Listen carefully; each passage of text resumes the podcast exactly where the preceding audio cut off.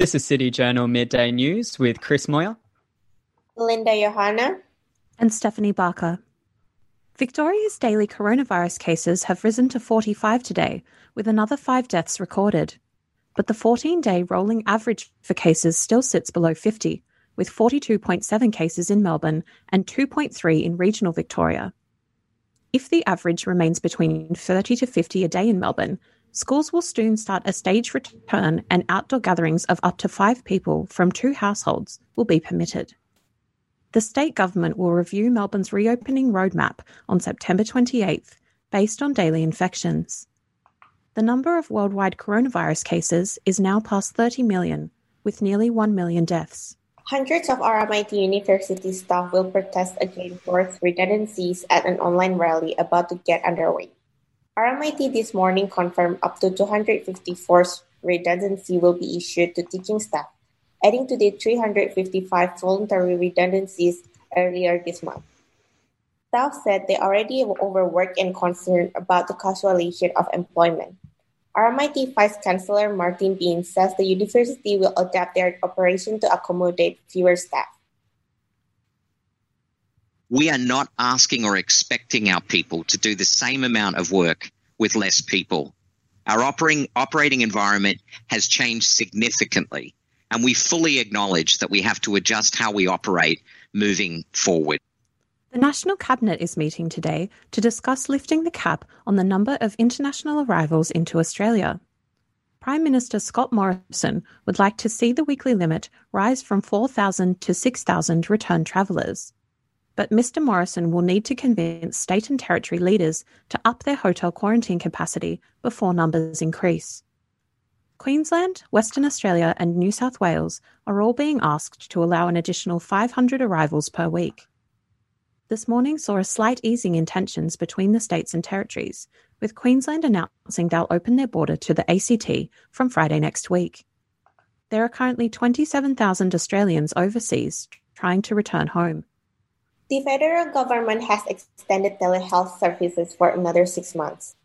The extension comes as three out of every 10 appointments are now online.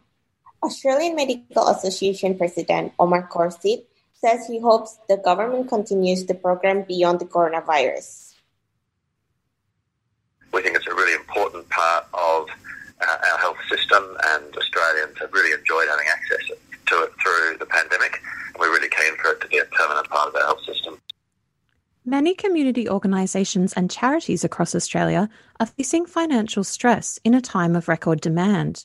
A recent University of New South Wales study has found one fifth of charitable organisations have had to cut their staff hours to manage costs. In Melbourne, the Asylum Seeker Resource Centre has seen a 400% spike in demand for its food bank services during the pandemic. CEO Con Karapanagiotis says the federal government should increase benefits to help struggling organisations. I've been doing this work for 20 years. I've never seen more people hungry, at risk of homelessness, or in states of absolute desperation and despair. Because in the middle of a pandemic, the most vulnerable have been absolutely abandoned by the Australian government. Eight people who refused to wear face masks in the Indonesian province of East Java have been forced to dig graves for victims of COVID 19. So far, close to 3,000 people in East Java have died due to the virus. A local resident, Jessica, says the punishment carried out by the local authorities sends a strong message to wear a mask.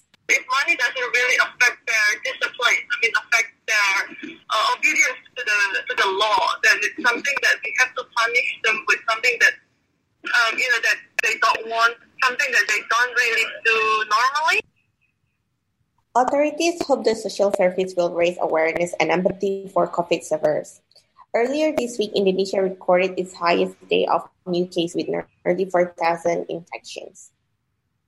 A new Surf Lifesaving Australia report has found young men are continuing to put themselves at risk of drowning. Men accounted for 80% of all drownings from July last year to June this year, with high risk taking and overestimating abilities both being large contributors. In Victoria, alcohol was a significant factor in a quarter of drowning deaths last year. Lifesaving Victoria research manager Rhiannon Birch says simple steps can help avoid tragedy on the state's waterways. Avoid alcohol until after you've been at, at the beach or at the river, and wear a life jacket and look out for your mates. Thailand's Prime Minister Prayut Chan-o-cha says 10,000 police will be deployed against planned anti-government protests in Bangkok. Demonstration organizers said they expect up to 100,000 people to gather in the capital over the weekend. The student-led protesters are demanding a range of democratic reforms, including a reduction in the power of the monarchy. And now to sports with Chris Moyer. The West Coast Eagles defeated North Melbourne last night to kick off the final round of the home and away season. The 15 point win on the Gold Coast has moved the Eagles into the top four. Star forward Josh Kennedy remains in doubt for the finals after suffering an ankle injury in the first half. In the Tour de France, Slovenian rider Primoz Roglic remains the overall leader after stage 18 wrapped up overnight. Australian Richie Porte trails the leaders by 45 seconds after suffering a punctured tyre. The tour is set to wrap up on Sunday. And in the NBA, the Boston Celtics are set to face the Miami Heat in Game 2 of the Eastern Conference Finals. Miami leads the seven game series 1 0. Now to the weather. Possible light rain today, a top of 19 degrees. Late rain, windy on Saturday and 25, and showers easing on Sunday and 23 degrees.